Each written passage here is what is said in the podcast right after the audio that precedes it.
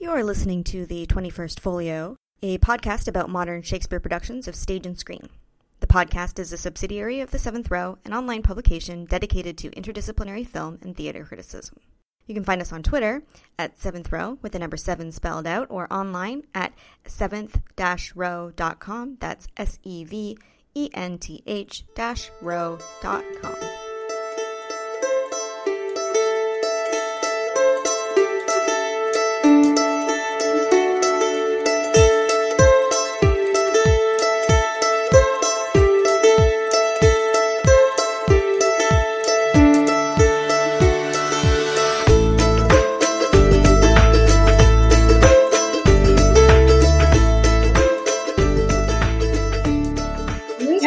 I'd like to talk about. And mostly I want to solicit other people's views on this because mostly what I have to offer is confusion. but I wanted to talk about the longer takes in Zeffirelli versus the like really snap, snap, snap shorter takes in the Luhrmann version. Mm-hmm. And I realized that shorter takes like that are basically a Luhrmann trademark, as is the yep. sensory overload. But what do people think of how effective those were given the play? You know? They were very effective to have the shorter cuts to add more intensity of the emotions, to give the audience a little bit more of an emotional roller coaster to go on with these teenagers. For me, with the Zeffirelli version, the longer takes were more just here's the play. We're going to show it to you. Look how pristine this is. Look how long these takes are. Look how luxurious this film is. Love, long, slow, you know, slow takes. And, um, for me, that was a bit more boring. it didn't give the audience a lot to grasp onto. Uh, and it didn't give the audience enough emotional, uh, it didn't give them an emotional ride like Baz Luhrmann's film does. I mean, I agree with you that Baz Luhrmann's one is, I think, more emotional. I think there are other reasons that I like it also, but one thing I will say for the long takes is I still felt that it really, really moved. And I never found a point in the Zeffirellis really where I was bored and like looking at my watch and wondering when is this scene going to end. And, you know, usually there's a scene like that in most Shakespeare productions or films. There's usually one scene where you're like, okay, how much time is left? Where, when's intermission?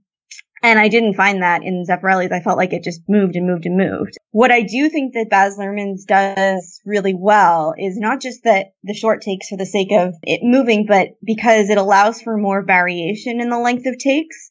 And I think what's really important in Romeo and Juliet is the way that time is moves at different speeds for different people. Um, you know, that the, the young people are in a rush and everything seems so fast. And then but then, you know, their wedding night can seem like forever to them, but then also it seems like not enough. And I feel like Baz Luhrmann, because of how his default is bam, bam, bam, um, he can, when he does slow it down, it's really, really meaningful in a way that Zeffirelli's is just sort of long take, long take, long take.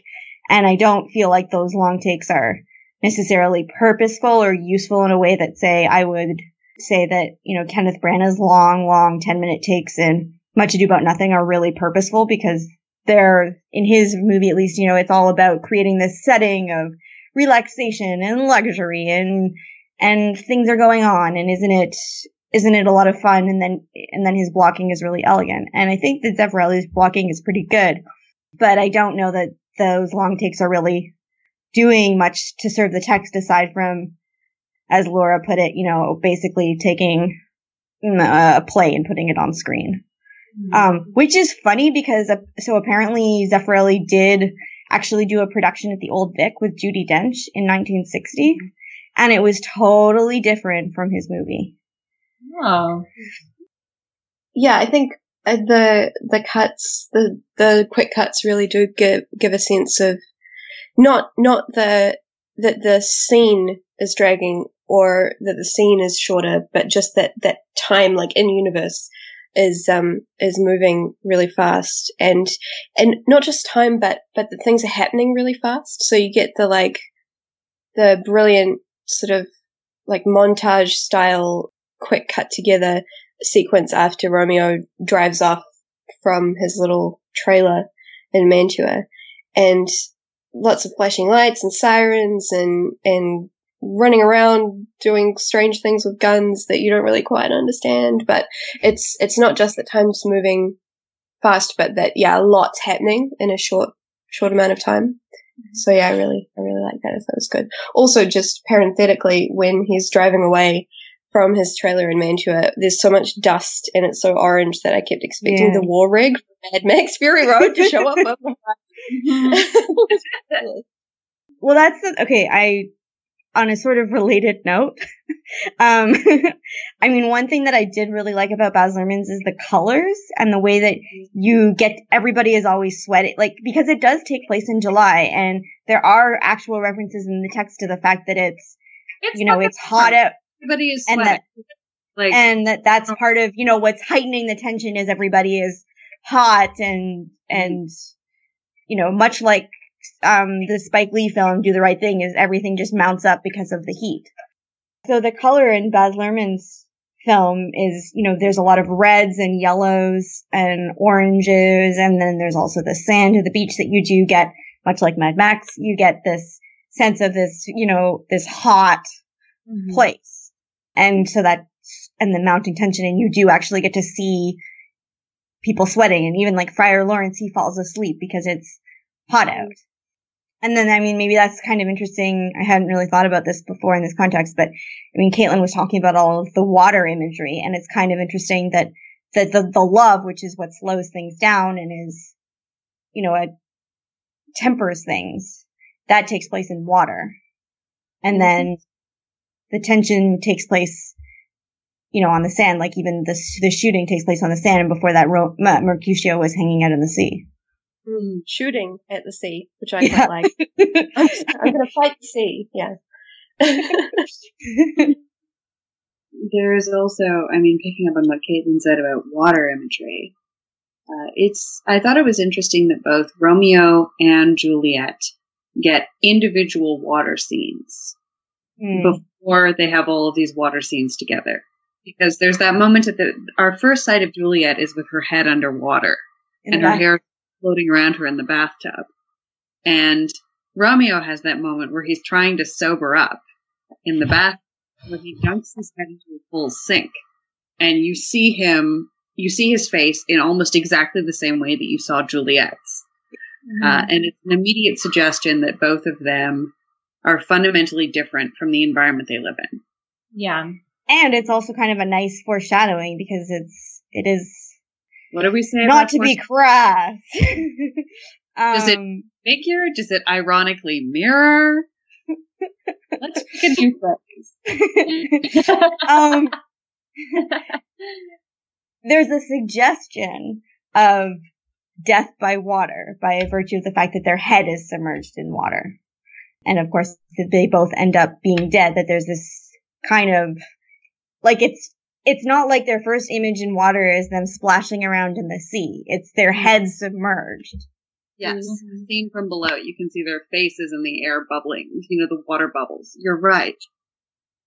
the poisons of love. Liquid poisons of love. That's all I'm going to say about that. Actually, one thing we haven't um, talked about is uh, the Luhrmann death scene that much. We've talked about the Zeffirelli one. But, um, yeah, what do we think about the choice to have Juliet wake up? You know, every time, and I, I'm reiterating what I said before, but every time I watch the Luhrmann scene, it just hits me right here.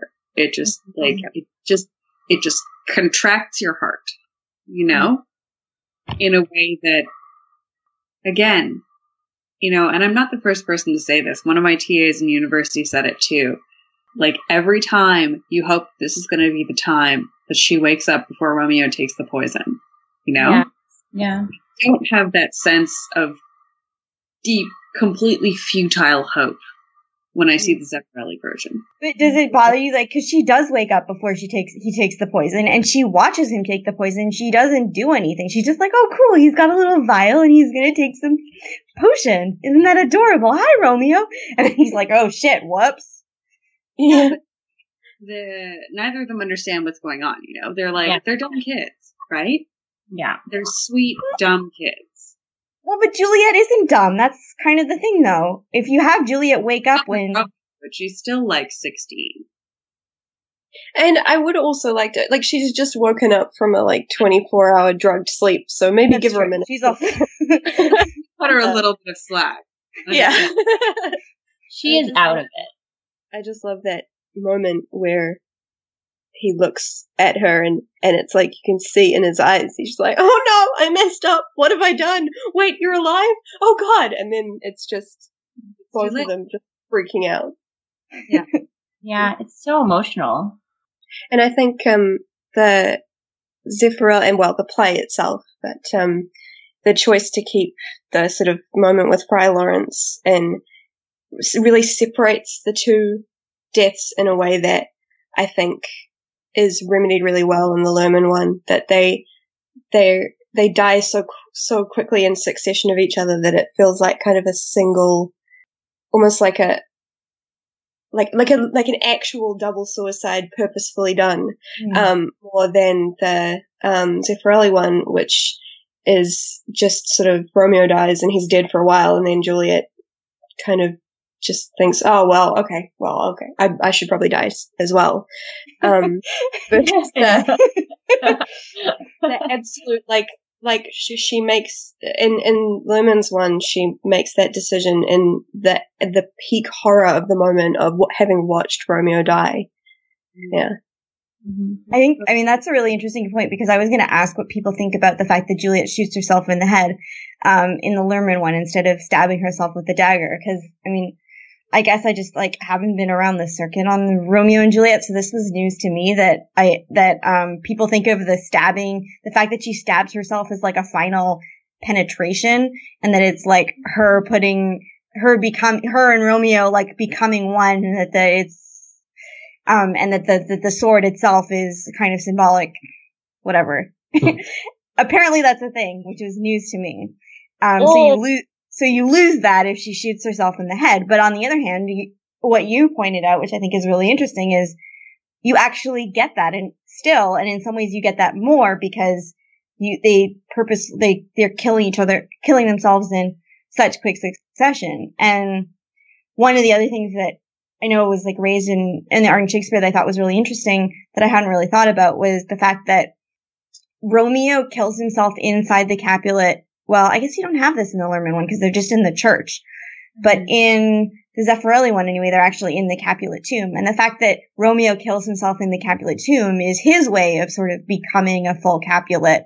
That he doesn't die in, in the Montague tomb. He dies in the Capulet tomb. And so that's his sort of like becoming one with Juliet. And the suggestion seemed to be that it was actually really quite, you know, kind of feminist and innovative. The idea that in the end, he is the one who's denying his, His name.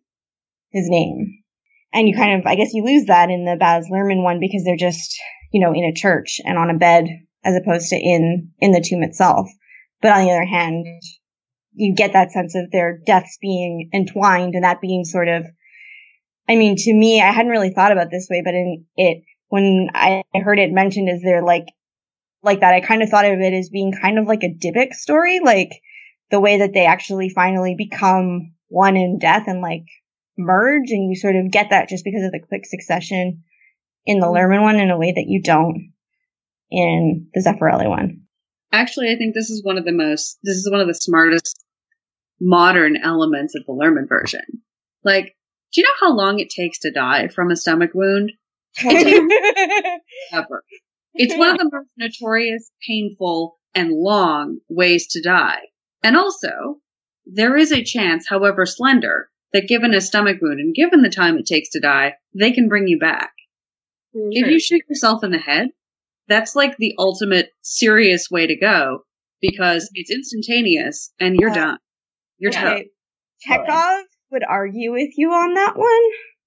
Oh, okay. Mister, I failed at everything, including shooting myself in the head. Check Well- to fail at suicide is the worst failure. Well, actually, one thing that uh, does slightly annoy me kind of every single time I watch the Luhrmann death scene is the fact that the place on Juliet's head where she's pointing the gun means that uh, she looks as if she's pretty much just going to blow out her optic nerve. Like, she could probably Not survive going to that. shoot herself in the, mouth, which is the most shoot, the most. like you know. yeah not yeah i mean it's it's a silly thing to to worry about but it's just like every time i see it i'm like no just move it back a little bit more because otherwise you might like be especially because it's a gunshot someone's probably going to notice uh and you know you might just end up blinded which would be kind of terrible um Although, yeah. I mean, in the Baz Luhrmann one, she could just marry Paul Rudd, who's a sweetie. He's a Yeah. really pretty dancer. yeah. he just i i can't i can't stand him in that role at all because which is perfect because he's meant to be terrible it is. but he just has the the ultimate perfect like smug boring perfect teeth trust fund kind of having dude and it works really well because i yeah i kind of want to punch him every time he's on screen And that Oh, hair, the way it's like puffy at the top. yeah It's total douchebag hair. Yeah. Mhm. absolutely Okay, so I wanted to take this discussion to talk, chance to talk about adaptations of Shakespeare and in particular adaptations of Romeo and Juliet. Mhm. I mean, one of the things that I've gotten into fights with people on Twitter about is like whether, say, Kurzel's Macbeth is actually Shakespeare, because I'm like, they just, they fucked with the text too much. And there are certainly plays for me, like, I don't know why you would do much ado about nothing if you didn't do the text. Like, it's such a dumb story. What would be the point without Beatrice's, you know, wonderful lines? But Romeo and Juliet seems to be kind of a weird one. And I'm not sure how it falls, and I'm I mean curious to see where where you guys think about it because part of what's interesting about it is that nobody's really been faithful to it in like its entire history of production. Mhm. So when Shakespeare wrote Romeo and Juliet, he basically pilfered from the Brooke poem, and he kept most things intact, including when Brooke had like a long speech. Shakespeare put a long speech. But he did make certain major changes, like making Mercutio a major character. He compressed the timeline a lot. Pardon? Or Mercutio, as Leonardo DiCaprio calls him. um, yeah, he compressed the timeline a lot because I think they've been married for like six months before the Tybalt fight happened in the Brooke poem. Um, but Shakespeare made it all happen within four days. And that Tybalt was dead before they even consummated their marriage. And then of course there's like Romeo and Juliet ballets and even, and throughout the history of the, the Romeo and Juliet production, people mess with it a lot. Like Garrick had a version of it where, you know, the lovers get to see each other one last time at the end. Um, and they, just so they slightly changed the ending. And that was done for, in the 1800s, I think, for quite some time. Mostly people did, it was like a lot of 40 year olds playing Romeo and Juliet on stage. Ooh. Like pretty much until 1960, I think. It was pretty much like old people playing, you know, 14 year olds because as people like to say that, you know, if once you're old enough to understand how to say the text, you're too old to play it. Horse feathers.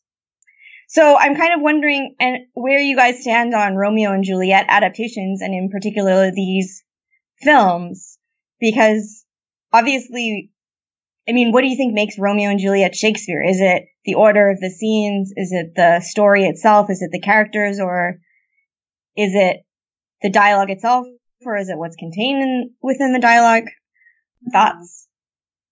I don't know that there's like an easy answer to this. I just think it would be interesting to discuss.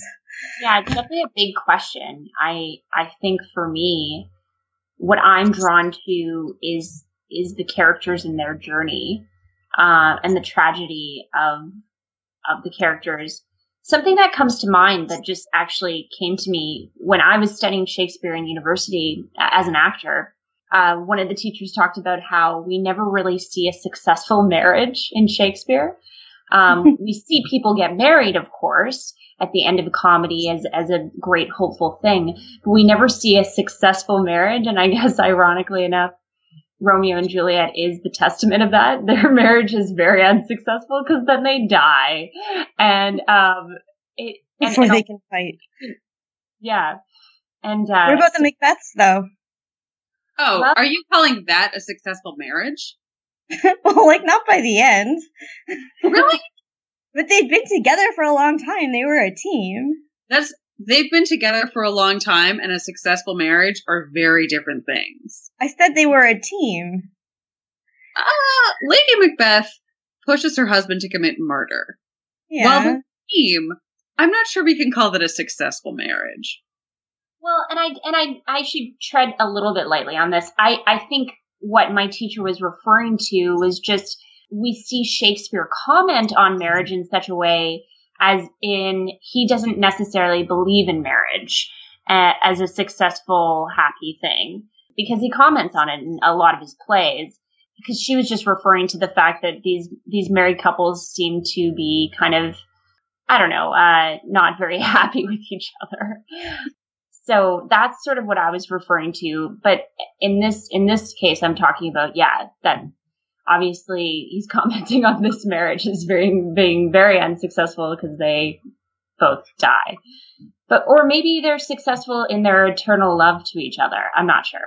Yeah. So for me, I think it's the characters that um make make this play a, a Shakespearean play, and also the the poetry and the romantic poetry of the language for me is yeah is quintessential shakespeare Jumping off what Laura said a little bit, um, particularly what you said about the characters, I think you're absolutely right.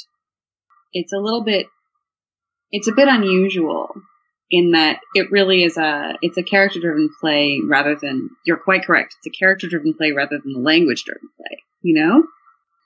It's one of the very few plays where I think you can do a genuinely faithful adaptation that's sort of neglectful of the language itself.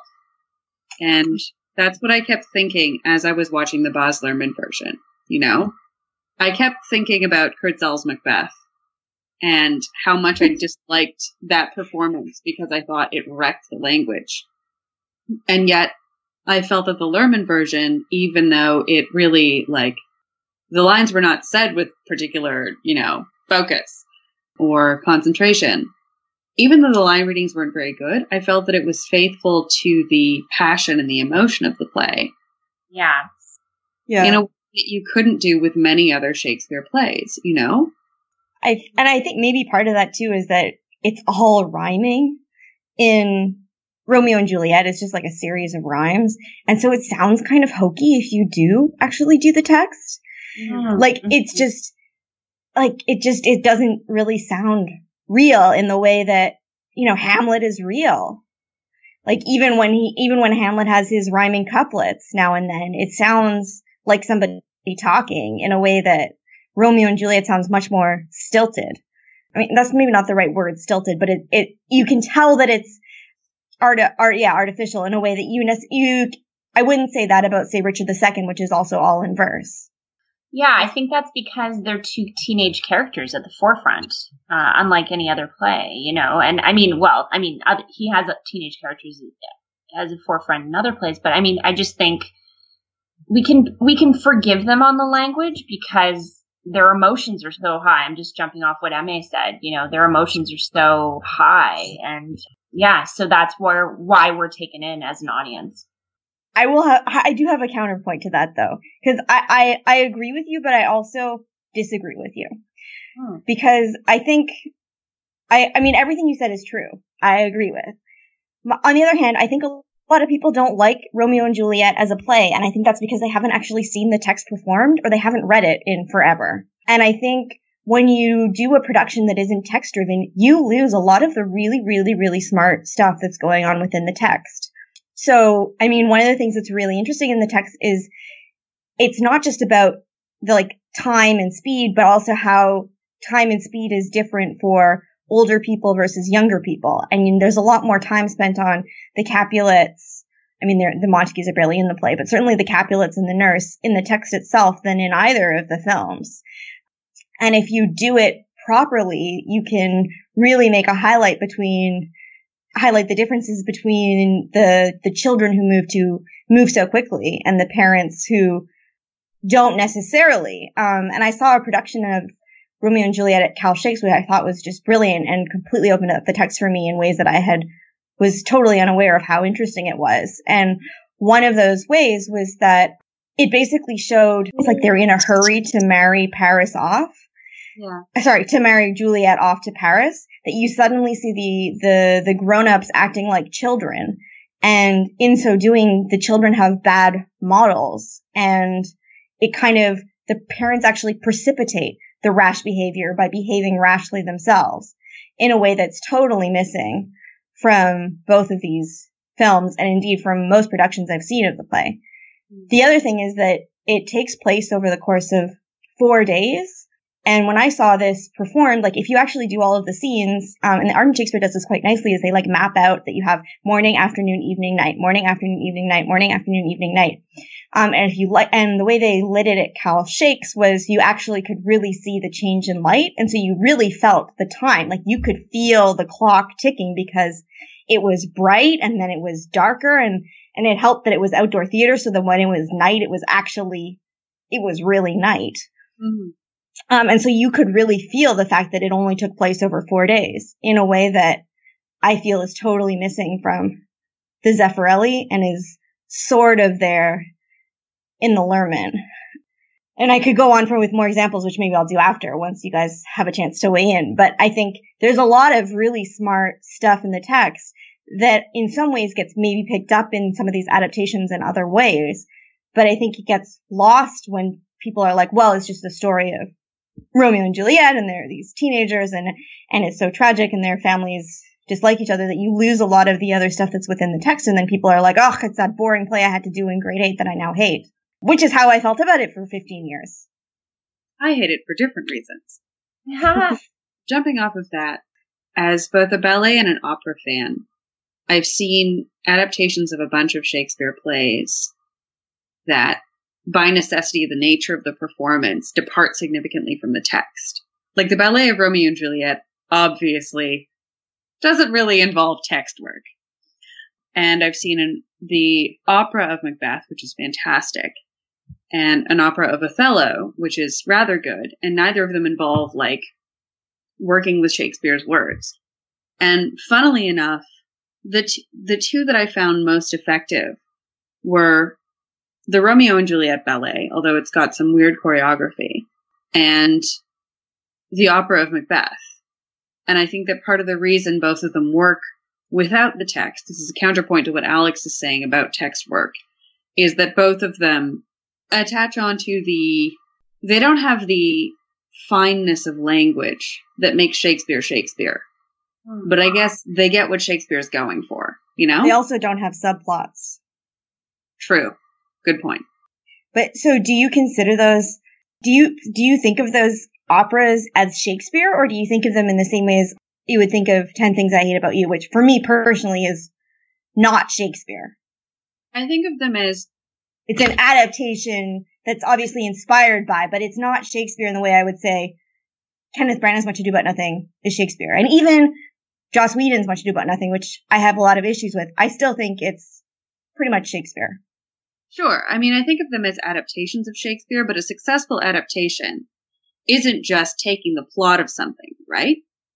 Yeah. A successful adaptation is a genuine exploration of something that's going on in the text that you can pull out of the words without using the words themselves.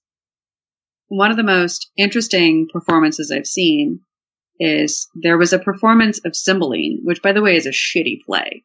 No one, it's, it's crazy. A performance of Cymbeline in Japanese with English subtitles by a Japanese theater troupe. And it's like, what you experience as an English speaker is a double translation, right? It's mm. Shakespeare translated into Japanese. That's a direct translation for the actors. But then when you read the English subtitles, it's the Japanese text translated back into English.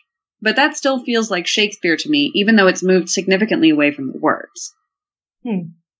That's really interesting to me because I, I mean, that's, that, that's where the, where you look, where you think about translation is where I get kind of fuzzy and I don't know what the answer is. And part of that is because I haven't seen, I haven't seen Shakespeare in other languages with English subtitles, so I don't well, have any experience with that. Um, and I thought it, I, I was watching Nicholas Hytner give this really great talk about directing Shakespeare. And one of the things he said that I thought was really interesting was that because, because they're translating it into, say, like modern day Japanese, they get to modernize it in the way that we get to modernize Chekhov. That if you did Chekhov in Russia, you might be stuck with like, you know, the language from when it was written. But if you do Chekhov in English, we're always doing new, there's always being new translations in order to update Chekhov for a modern audience.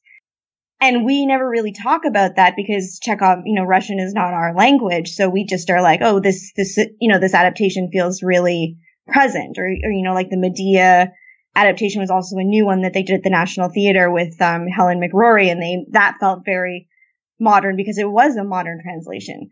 Whereas we don't, you know, when I think the Oregon Shakespeare Festival is talking about putting on or, or putting, I don't know if they're putting on productions or they're just putting out like modern translations of Shakespeare where they want to have like modern text and that, you know, caused a huge uproar, um, including by like, I was scoffing at it among, among everybody else about, you know, do the text, do the text. But in some ways it's, you know, we're stuck with Shakespeare because it's our language and it's, and Shakespeare is basically the beginning of modern English. So even though it's still old, it's still ours. And so I have a lot more difficulty figuring out what it means to have Shakespeare translated and then to lose things like the original meter verse or meter, um, which seems so important to me and how I how you think about Shakespeare. Whereas I'm much clearer on, to some degree anyway, how everything else is done. Like I don't think of films as a film adaptation necessarily. I think, well, yeah, it's a different medium, but you can still, it's either a film of the play or a film adaptation which is like, of course, different from filmed productions. But I don't think of Ralph Fiennes as like taking ridiculous liberties with the text.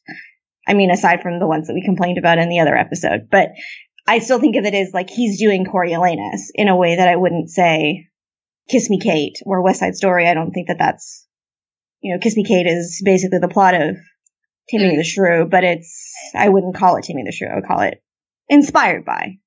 Yeah. So, I mean, I realize we're departing a little bit considerably rather from the initial question, but what well, but I think we're defining the term, so it's important because that's how we're going to figure out what we think of these. What do you think about the possibility of doing Shakespeare in other languages? Like, do you think if you're trying to do Shakespeare in another language, do you think that fundamentally is no longer Shakespeare? Do you think it's merely an adaptation or an inspiration? I don't have a, a slant here. I'm curious. I think by its very nature, it's going to become an adaptation because the mm-hmm. languages won't meet up all the time.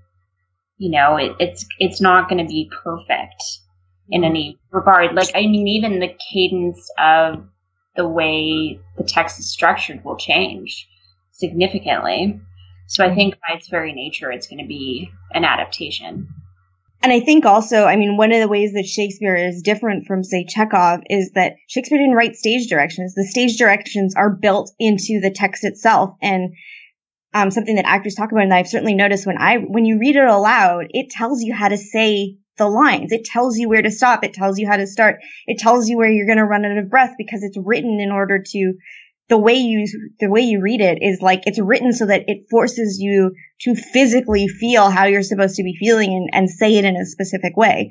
In a way that i mean i obviously haven't read the original russian but chekhov has stage directions. You know it's more modern. We put stage directions in. If you read pinter it's not like you know there's it's too, there's very little text in there to begin with that it's like you have to fig- that you have to figure out how to say it and you have very little words. Whereas Shakespeare is like, I'm giving you no stage directions. I'm giving you a shit ton of text. Now figure out what I meant by this text by mm-hmm. actually saying it.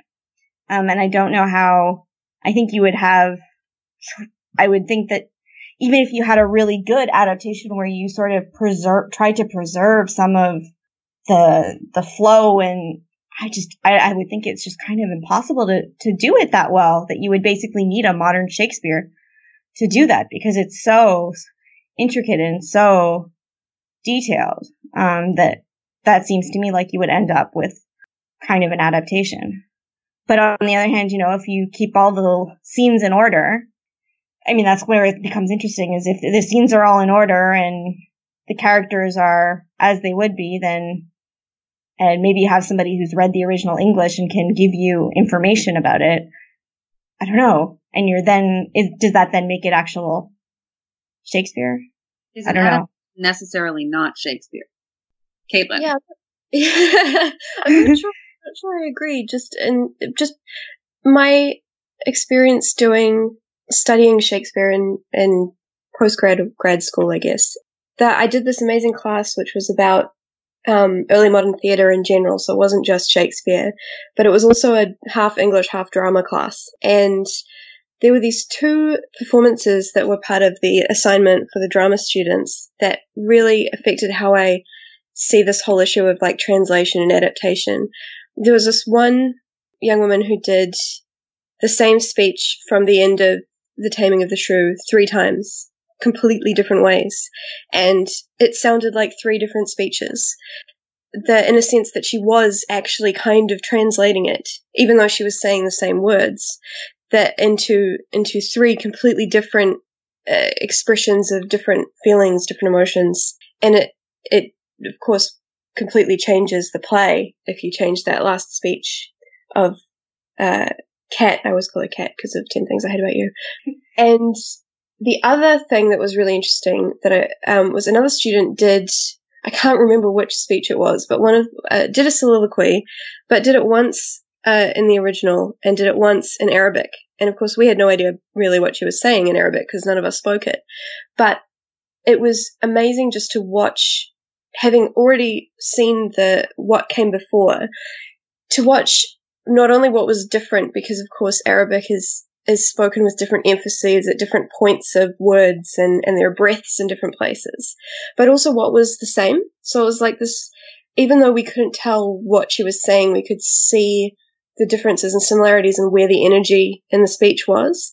And mm-hmm. so I don't know, I don't know that I think necessarily that Shakespeare that something needs to be the same words or or even the the words sort of even the same meaning, even the same energy to be still Shakespeare just because I think even even when we're performing the words as they're written we're all translating in different ways um, mm-hmm. as we go. So yeah, that's yeah, I think I think that Shakespeare is to, the, the Shakespeare part of it is to actually sit in a different place for different plays, I think. Mm. So like, yeah. Yeah, and I think Romeo and Juliet is, as we were saying earlier, that it's it's been messed with so much, and and um, I think part of it is because it is such a sort of character and theme driven play that as long as you've got that sense of who the characters are and what they're doing in the play, then it's still going to be Shakespeare's Romeo and Juliet. Well, as long as you have what maybe like the four or five lines that everybody knows, like Romeo, Romeo, wherefore art thou Romeo, and yeah. oh, that reminds me. This is totally in the middle of nowhere, but I just uh, it's I thought it was hilarious. In that moment in the Luhrmann film, when Juliet says "Wherefore art thou Romeo," it's like there's no sense that she doesn't know that wherefore is why and not where. But also, with the fact that, that Romeo, it does kind of seem like she's looking for him. Almost, but but also like even if even even if not, like there's this he's he's literally behind her in the shot, and it just made me think of like English panto and like just wanting the audience to yell out, "He's right behind you," which uh, which was hilarious. So, I mean, I think that what you bring out, Caitlin, that it depends on the play. I think I really, really agree with that. That to me, I think some plays I just couldn't imagine without doing the text properly. And then other plays, and maybe even like, I don't, I just like don't give a shit about comedy of errors. So maybe I wouldn't care if, if it was like totally modernized because it's like bad to begin with. MA is giving me a major thumbs up as I say this. I do hate comedies, as you know, as you were. But As I said, I saw a production of Comedy of Errors at um, my university quite a few years ago that was done commedia dell'arte style with the masks and like the weird like, sort of prosthetic things, but it was also done in classic old-fashioned rural Kiwi uh, thing. So everyone was wearing gumboots. There was a chorus of sheep. At one point, someone ran through with a chainsaw. Someone parks like an old, like banged up Toyota in the middle of the of the stage, and they all talk with the like oh yeah, she'll be right, mate, accents, and it's just, it was. It was just beautiful. So it did not matter that the play is not good. It was it was perfect. but I, I guess it maybe with like plays where the lines are really great and they're really memorable, I think it matters more to me. Like, I mean, obviously, if you listen to our, hopefully it won't be four hours by the time it makes it out to people, but if you listen to our four hour episode of Much Ado About Nothing, Caitlin and I argued strongly against David and Cam that saying the text right matters. Whereas I, I, Us could imagine a Hamlet in translation, right? Like that would just be deeply strange. Hmm. Yeah, versus if we don't really care much about Cymbeline, being like a Japanese version of Cymbeline, as you said, uh, you know, it's it just depends on the play. I think. Yeah, it, it's it's a it's a really interesting question because I think obviously around the world there's going to be translations of various plays, and some will sit well with you and some probably won't. You know, but then I kind of go, well, would they put a subtitle of the actual English text? That's just a question I have. You know, I I don't know. Well, you're a playwright, Laura. How would you deal with the translation of one of your plays? Uh, Okay, I'll answer that question with with an example of something that I saw. I saw this production also from Japan, ironically enough, of High Life, I, which is a Canadian play, and it was obviously all done in Japanese and it was set in Tokyo, but it was really cool. I love that adaptation because it took that original idea and made it adapted it to a different place altogether. So I'd probably be all for it because it, it brings up so much more creativity than you even originally conceived, you know? So maybe Shakespeare would be all for it. He'd be like, yeah, like all these people are doing my work, you know? I mean, one sort of side question I have to this, which I think is related, is how much does it matter how how much you're inspired directly from the text? Like, I think there are cuts, like in these Romeo and Juliet movies, there are cuts, and that changes things. But I think one of the things that we were talking about in, especially in Baz Luhrmann's, is that it's really true in a lot of ways to the spirit of the text. Like if you look at Mercutio there, like that's the Mercutio you would get if you looked through the text and figured out what Mer- what what should Mercutio be like. You'd probably end up with something quite like that, and maybe Juliet less. And it, and if you were to you know take some kind of Okay, I'm not gonna, I was gonna make an eigenvector joke, but you guys won't know what the hell I'm talking about. or for the, like, the two math nerds listening to this, if you think of, like, Claire Danes and Olivia Hussey as, like, eigenvectors of Juliet, that if you took a linear combination of the two, you would eventually get, like, the authentic, whatever that is, Juliet. And, I went to law school, so I wouldn't have to do math. Same. Sorry, sometimes it's useful to think in math metaphors for me. um, but on the other hand, I think part of why I had issues with Kurzel's Macbeth is because he was like, well, here's the text, and then I'm just gonna do the opposite. Like even, like, you know, like the way that Lady Macbeth in I don't know. This is complicated, but one of the things that I like to complain about in this, in that adaptation is that if you look at the text, Lady Macbeth and Macbeth, they're actually finishing off each other's lines of verse. And so it should be snap, snap, snap, snap. And what Kurzel has done is sort of taken that and sort of not taken that. That in, you get the sense that they share a mind, but they have these really long pauses in between when they're speaking. And so it seems like to some degree he took the text and was like, well, this is what I understand from the text. And then to some degree it was like he just totally ignored it. And there are some issues like that in, in the Romeo and Juliet films. Like, Like with the Queen Mab speech, for example, Romeo actually interrupts Mercutio and is like, you're just full of hot air. And there's when Romeo and Juliet are like, I'm trying to remember, but there's like a lot of parts where there are things where people are finishing off each other's lines of verse. And so it should be really fast. And that certainly in Zeffirelli, there are like big pauses in between them. Less of an issue in Baz Luhrmann's because it's, you know, super fast. Eh, but you could read that super fast thing as actually being, he looked at the text and he felt because the text really does, it moves. And part of how it moves is because of the verse that it just kind of goes da da da da da da da da. Like it just moves you, moves you forward and moves you forward and moves you forward. And the fact that it rhymes pushes that. And so you could perhaps read Baz Luhrmann's choice to have these quick cuts and push you forward as actually he got that out of the text and then he turned that into a film. And so I guess I think to me maybe where I'm going with this is I think if you if if your choices that you make that are not, that are subtextual are very clearly from the text, then it's kind of Shakespeare, maybe.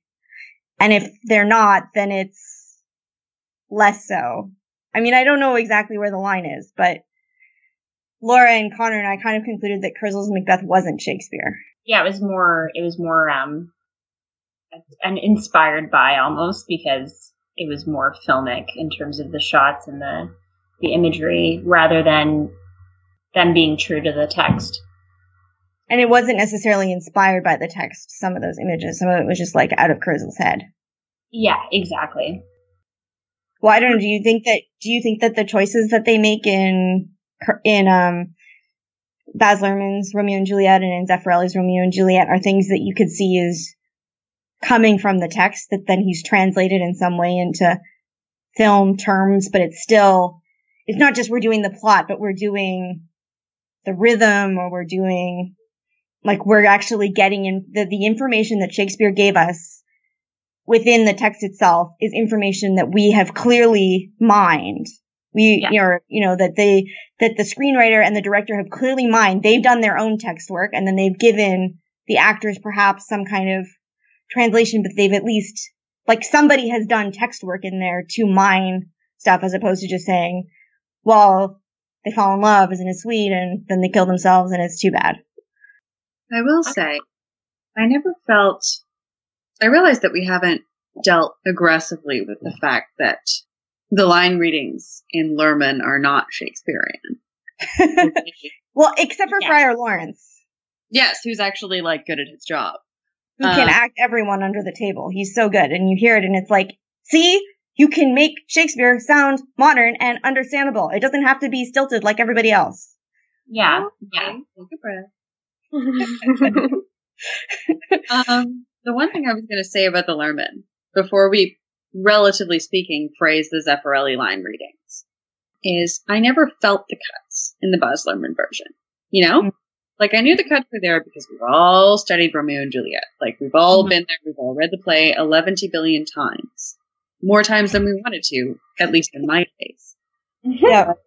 When I, Although I like it now, I didn't like it back then because it was ruined for me, but sorry, I, go ahead. Well, I will say that I still don't like it, but that's partly because of how it's performed, right? It's partly, it's performed as this great romance. And I think that's really only telling half the story. Yes. Mm-hmm. I mean, I guess that's part of my issue with treating these films as Shakespeare as opposed to as adaptations because I have seen it performed in ways that does bring out the other nuances that are totally lost in these films because they make major cuts. They don't deal with the timeline very well. They don't really deal with the images of night and day in the way that, you know, like night is when they can, they have privacy and when they, when they can hide and like there's all kinds of connotations about night and day within the text that's kind of lost, I think, in both of the films. And there's a lot of stuff that, I mean, I've seen really interestingly done in performance where you have different speeds at which the characters talk that like Romeo and Juliet speak really quickly and the older characters speak more slowly. And the way that you, the way that they show the contrast between the old and the young has a lot to say about, you know, why Romeo and Juliet are behaving in the way that they are, both by contextualizing it in their families and how their parents are affecting them, and also by being like, we're not just young people. And I think the other thing is that, you know, they cut Mercutio down quite a lot in the films. And at least he's a, he's still very clearly important in Baz Luhrmann's, but the first things that seem to go in these are the, a lot of the dialogues with the Capulets, a lot of the nurse, who is basically like a non-character in the films, but is actually quite an interesting character. And our buddies over at No Holds Barred cast um, actually had like the nurse on the top 10 list of female characters to play. I can't even remember what they kicked off for that. I think like one of them kicked off Volumnia for that, or it was like something ridiculous. Like, yeah, we don't have to agree with them, but, but the point is that there's actually stuff in the text that, you know, makes makes her an intriguing character that you would never know if you watch these films, just like you would never know that there's a lot more going on than just a love story based on how these films are done. But I've seen it in, in performance and thought, well, this is fascinating. This is, there's a lot going on in this play. The counterpoint that I would say, like, look, you can cut a lot of important stuff and still have an interesting, genuinely Shakespearean adaptation, right? Mm-hmm. Yeah. Heard a example that Alex and I return to again and again is we saw a production of, of Hamlet at Stratford this summer that cut a ton of stuff, a ton of stuff that most people would consider like super integral to the play about the political situ- situation in Denmark. And yet it was still an intriguing, you know, fresh, interesting take on Hamlet. One of the things I'd say about the cuts to Romeo and Juliet is while the night and day progression is important in the sense of giving you a sense of time, what you want is a sense of time that's compressed, right? That's mm-hmm. the fundamental reason you have this night and day compression. Yeah. And you can achieve that sense of compression in ways other than that night and day thing. Yeah. So I think if you, if you cut intelligently, right? Like if mm-hmm. you cut in ways that have attention toward what the play is trying to achieve rather than the way in which the play is trying to achieve it. Mm-hmm. You can be faithful to the play while also cutting things that appear significant. I think I sort of agree with that and sort of, I agree with that. And I think part of my issue with Romeo and Juliet is that I think people just make the same cuts all the time. We have this idea of what the play is which isn't even necessarily based on what the text actually is. It's based on, you know, what we've seen most commonly done, which is, you know, basically what Zeffirelli did. Cause even what Baz Luhrmann does is he just, he steals a ton from Zeffirelli. And a lot of what has been done in production is quite similar is, you know, the focus on the love story above all else. And I think when you look at cuts in other plays, there's a lot more creativity. And then what gets cut becomes very interesting because of how it focuses things. And the problem is that people don't really look at Romeo and Juliet and think, oh, I'm going to focus. And part of it is, you know, that there's, there aren't subplots really in the same way that there aren't subplots in Macbeth. But I think that, you know, there's still, I mean, I don't know, maybe I haven't seen enough Macbeth to have a much enough of an opinion about how it's cut, but I think it's just, there isn't much done. Whereas I think every time I see a Hamlet and it's cut differently, I think, oh, that's fascinating. And, you know, we were complaining about the Benedict Cumberbatch Hamlet that part of its problem is they didn't cut, they didn't do interesting cutting and they didn't cut enough. And so it didn't have a focus. But of course, Hamlet is this big sprawling play and Romeo and Juliet is a very taut play. So it makes it harder to have quote interesting cuts. Like you can't cut Romeo and Juliet. So what are you going to cut if you need to cut things is you're going to cut the same things. And then that ends up meaning that our cultural understanding of Romeo and Juliet ends up being this watered down version of Romeo and Juliet. And people don't believe me when I say actually, it's actually quite an interesting play because, you know, they see the watered down version and we've, we're all bored by that because we studied it in school and, and it is kind of been done over and over and over again. But there's a lot more going on there that keeps getting lost. Or, or even what you talked about before, which was they don't play some of the text for what it is. You know, the sa- the sassiness of Juliet. I, yeah, I agree with you. It is somewhat of a watered down version when you see it on stage or on screen, but also sometimes the direction of which the text is actually taken is not the way it should be delivered, you know, and um, Mhm. that's also a shame in the adaptation.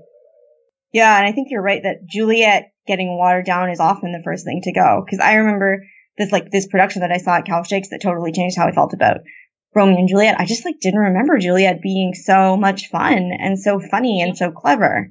Yeah, And she's she's basically like the Beatrice of this play, and that's pretty high praise, but you don't see that in a lot of productions. no. Yeah, usually the problem, the biggest problem that I have with the play Romeo and Juliet is Romeo. Uh, he just annoys the heck out of me.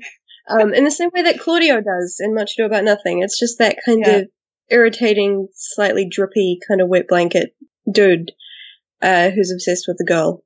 And actually do it like rewatching both versions this time, uh, actually thinking about that and thinking about Juliet and how she's portrayed, I think it has actually slightly changed my opinion just because I think, yeah, usually she, she does get so watered down that even you kind of don't even really think about her as a separate character from Romeo.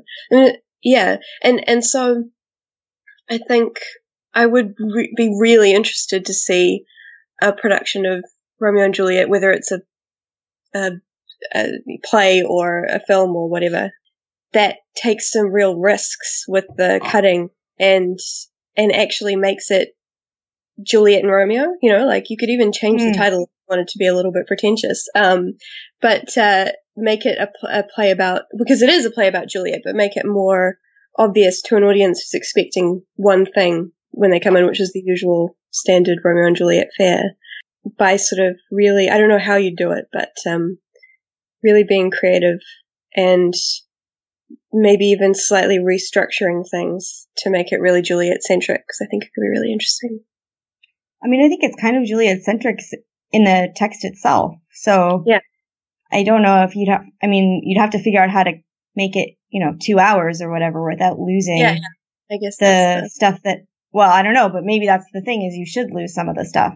But it, it's, it's a tough play to cut because it's not like there's a zillion subplots like Hamlet that it really is really quite taut. But I, I mean, I, I, I do agree with you. Hmm. Maybe maybe less cuts and more just doing a, a fiasco Hamlet, but hopefully uh, more successfully and moving things around a bit. Maybe could be an interesting way of tackling it. I don't know. I mean, it's kind of interesting that this hasn't really been done on film, but it does get done on stage. Yeah. I've seen it done on stage. Laura's seen it done on stage like that. I don't know if you guys have seen productions that have successfully made it like Juliet centric. I haven't Um, seen productions mostly because I don't like it very much. Understandable. And I remember when I went to see this production that I really loved, I was like, oh God, Romeo and Juliet. I was not looking forward to it and I couldn't believe how much I loved it and how intelligent it was. Part of the reason that I find Romeo and Juliet that I don't like it is like in some ways because it's too good, right? Like part of it is I don't like the lionization of two romantic 14 year olds getting married in four days. But part of it is that, again, every time I want this to be the time that it's okay. And that only, that pain only works and that hope only works because it's actually such a well done play. I mean, this is one of the things that I think gets lost in both of these films is one of the reasons they get married in such a hurry is because they have to keep a secret. Not because, you know, if their families weren't sparring, I'm not sure that they would rush into marriage quite like that. They probably would be like, well, let's hang out a bit, you know, and they would follow the procedures because they could. Um, and I think these, these films really, really downplay the role that their parents have in pushing them into this kind of behavior. And I'm not sure that, I don't know that I agree that the play itself lionizes their love because I think it's, it's just as making fun of it to, to a degree as, as Baz Luhrmann's is that it wants you to feel for them, but it also wants you to question what's going on. And one of the things that gets lost, I think, in both films is the sort of meta theatrical nature to it. And you either, there are bits and pieces of it, but effectively what happens at the very end of the play is they're put up on a stage, right? And the, the prince is like, look what you guys did. You guys are horrible. Don't do this again, you idiots. and you sort of and and the chorus also appears in multiple times and it often gets cut in performance because it's just plot summary and doesn't necessarily serve as another purpose. But the purpose that it does serve is it creates this sense of a parable that if this isn't really about lionizing their love it's like look at how it's it's a it's like a fairy tale. Like this is this is what happens when people behave people behave you know in silly ways that it creates tragic and other silly behavior. And that's built in with the way that there's the prologue and the way that the prince is used. And, um, even, you know, what they do nicely is they do it nicely in, in the Baz Luhrmann one. When Mercutio dies, he's actually on the stage when he yells a plague on both your houses. And you do get Mercutio on stage quite a bit as being like a performer and how that's sort of like a defense mechanism or a way of like getting everyone to like him um, and being the center of attention. And I think generally, and this is generally true, I think of Shakespeare on film is the meta theater is the first thing that gets lost. And there, there are some things that manage to do it. And I think that there are other things that are gained. And so it's still worthwhile. But maybe it's quite damaging in the case of Romeo and Juliet because then you could end up with this feeling of it lionizing the young lovers because you lose the sort of storybook structure to it. I mean, I certainly feel that that's the flaw with the Zeffirelli adaptation. Yeah. Hmm. Maybe the answer is to just do the whole thing. It, like, like Branagh Hamlet style for 50 million. Mm-hmm. Hopefully not quite. Except less boring. Yeah, yeah, yeah. like two hours and then just like pause and like wink wink. Well, apparently that was a problem, like even when they started putting it on. Actually, that was one of the things I didn't mention is there were actually two versions of Romeo and Juliet when it was first written. There was a much pared down version, which was the touring version, because I guess around when it was written, the theaters were closed for the play, so then the company was touring to smaller towns, and there's like a much pared down version, that's the touring version, and then there's like the longer version, which we effectively use now. Effectively because obviously these two films are cut cut a lot of stuff. Um, this may be an obvious question, but do we actually have a copy of the pared down version? Do we know what that looks like, or do we just? I mean, I don't personally, but but it, I believe that there is one. That's interesting. Um, it's probably at the Folger Shakespeare Library, which is a paradise. It might be at the Bodleian too. Mm. It might be published somewhere. I mean, not the original, but there might be a. It might be published somewhere. Let's look into that. I mean, after the podcast is over, because it would be interesting to compare the cuts that people choose to make to the big version versus mm. the cuts that Shakespeare chose to make. Right. Yeah. Mm.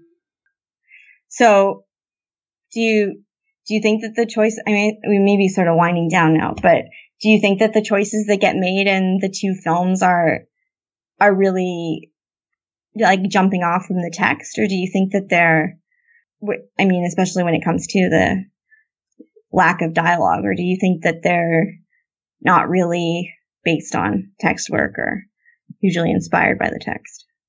And does that matter? Well, one of the things that's really interesting to see, particularly in the Luhrmann version, but also in the Zeffirelli version to a lesser extent, is the room for the director, right? Not just in how the lines are read, but between the lines. And I think it's interesting to see not only what textual cuts the directors made, but what they chose to put in the space between the words themselves. You know, where the director inserts themselves in creating character using blocking, using sets, you know, using especially music. And well, that's part of how you get that sense of doom in the Zeffirelli one is that that score that just keeps that sad score that's always playing. Yeah, that that's exactly right, Ma. I think I think the director, the director is as much putting their stamp on their film adaptation as in in how they're using the text. And yeah, I, I just think that that's a really interesting thought because that's what that's the the story that they are mapping out for the audience. And yeah, and I think I think that's as much to do with Shakespeare as it has to do with the individual director. I mean, yeah.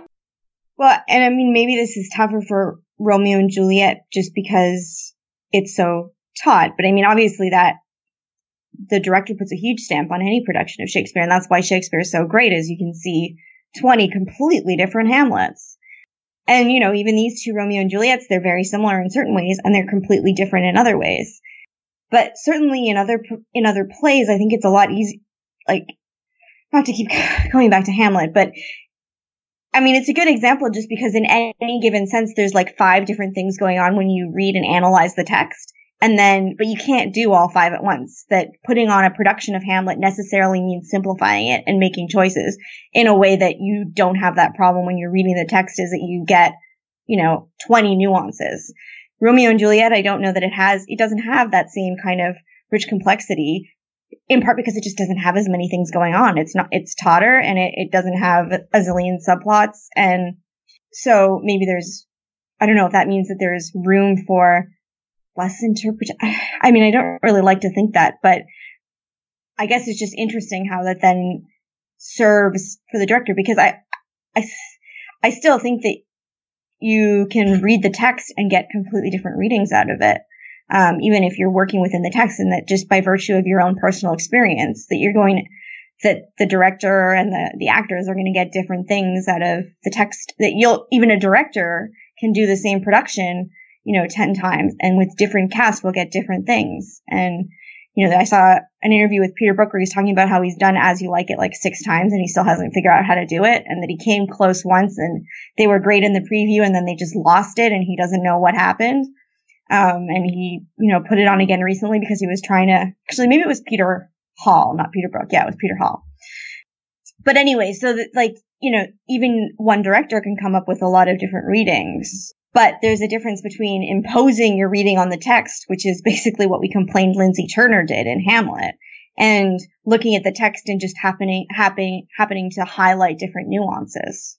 Yeah, but then within the, their own directorial style, you know, and yeah, that's, it's where it's this interesting marriage between text and director.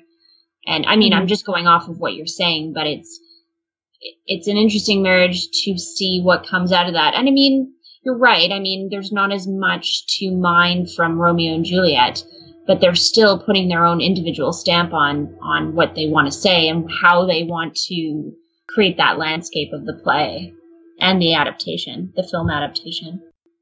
It really seemed like we all like the Luhrmann version better than the Zeffirelli. Yeah. Yes, but I also think we would. I would say that word to the text.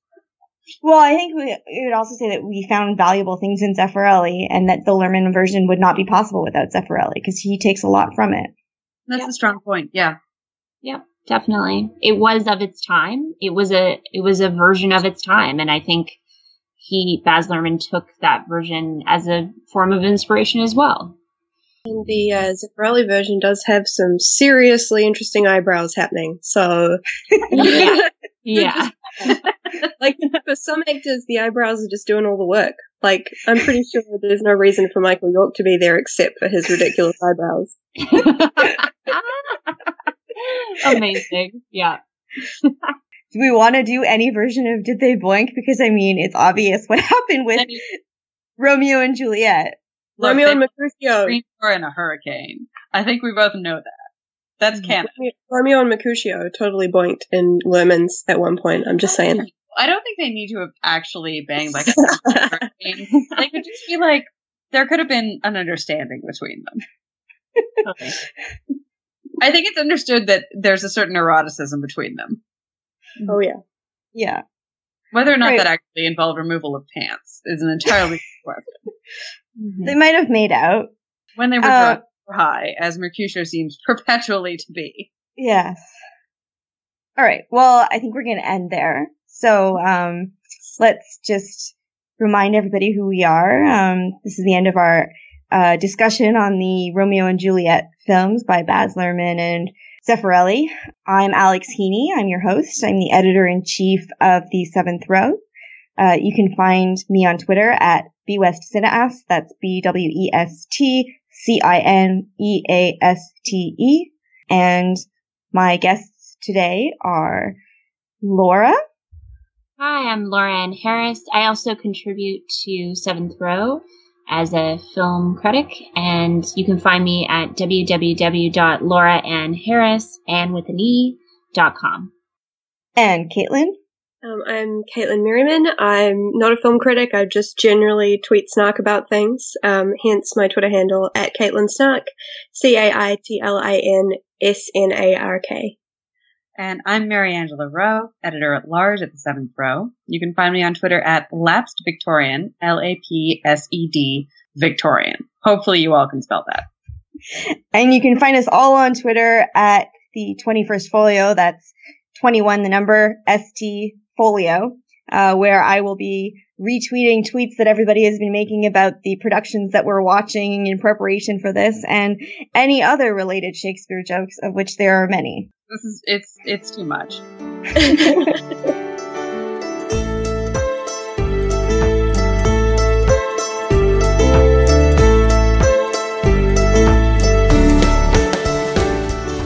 And that's the end of this episode of the 21st Folio. Check back next week for a new episode discussing new Shakespeare productions. To keep up with the latest episodes, don't forget to subscribe to the 21st Folio podcast on iTunes. For show notes and more information about the podcast, please visit 7th-row.com. That's S-E-V-E-N-T-H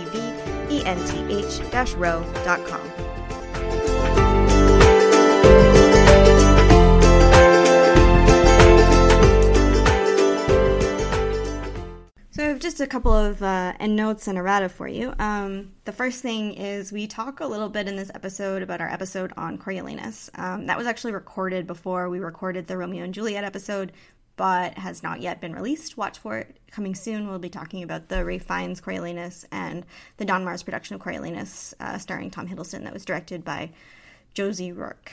Um, the thing is, I've had some people ask questions about the little comment we made about Leonardo DiCaprio and Second Head. So, Second Head is a thing that is afflicts um, men of a certain age where suddenly they find that their skull is widening. Um, and it's basically their head has widened as if to make space for a second alien head to pop through.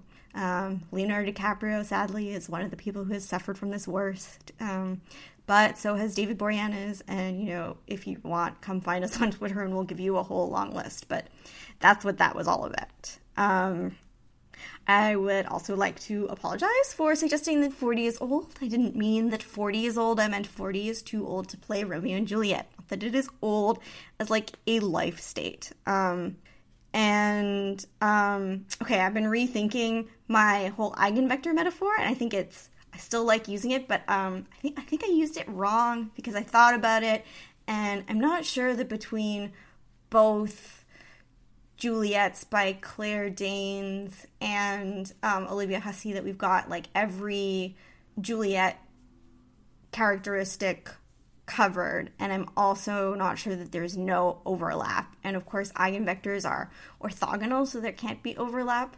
So i'm going to rephrase my metaphor for the, like the one or two people listening who might actually get it um, and say that if you were to make a list of all of the characteristics you would find in Juliet in Shakespeare's text, those would be the eigenvectors of Juliet. And if you were to take linear combinations of them, you would prob- you would be able to get both of our Juliets that we're discussing, and probably between the two of them, you would cover most of the Juliet characteristics, but I'm not sure all. Oh, and then finally, uh, just a little plug for our friends over at uh, No Holds Bard Cast. Um, they have a really great episode where they talk about actually cutting Shakespeare, and in particular, they're talking about how to cut down um, the balcony scene. It's their 38th episode. Um, it's called Cutting Shakespeare, and you can find it on iTunes or elsewhere on the internet. Um, again, it's No Holds Bard, B A R D. Um, and actually, one of their hosts, Dan Bilio, will um, be on uh, a future episode when we finally get around to covering Twelfth Night. Um, so yes, tune in on Friday when we'll be having our pilot episode of Sorting Shakespeare, also known as If Shakespeare characters went to Hogwarts, which houses would they live in? I also want to mention our wonderful sound recordist and um, episode editor, Cam White, who you can find on Twitter at Jedi Dusk, J E D I D U S K. He's been doing a wonderful job, and we haven't actually said so um, on the podcast itself, only in the end notes and the show notes. So, yeah, thank you very much to Cam White, who's been doing a wonderful job um, cleaning up our audio and putting together these episodes. You can find him on Twitter.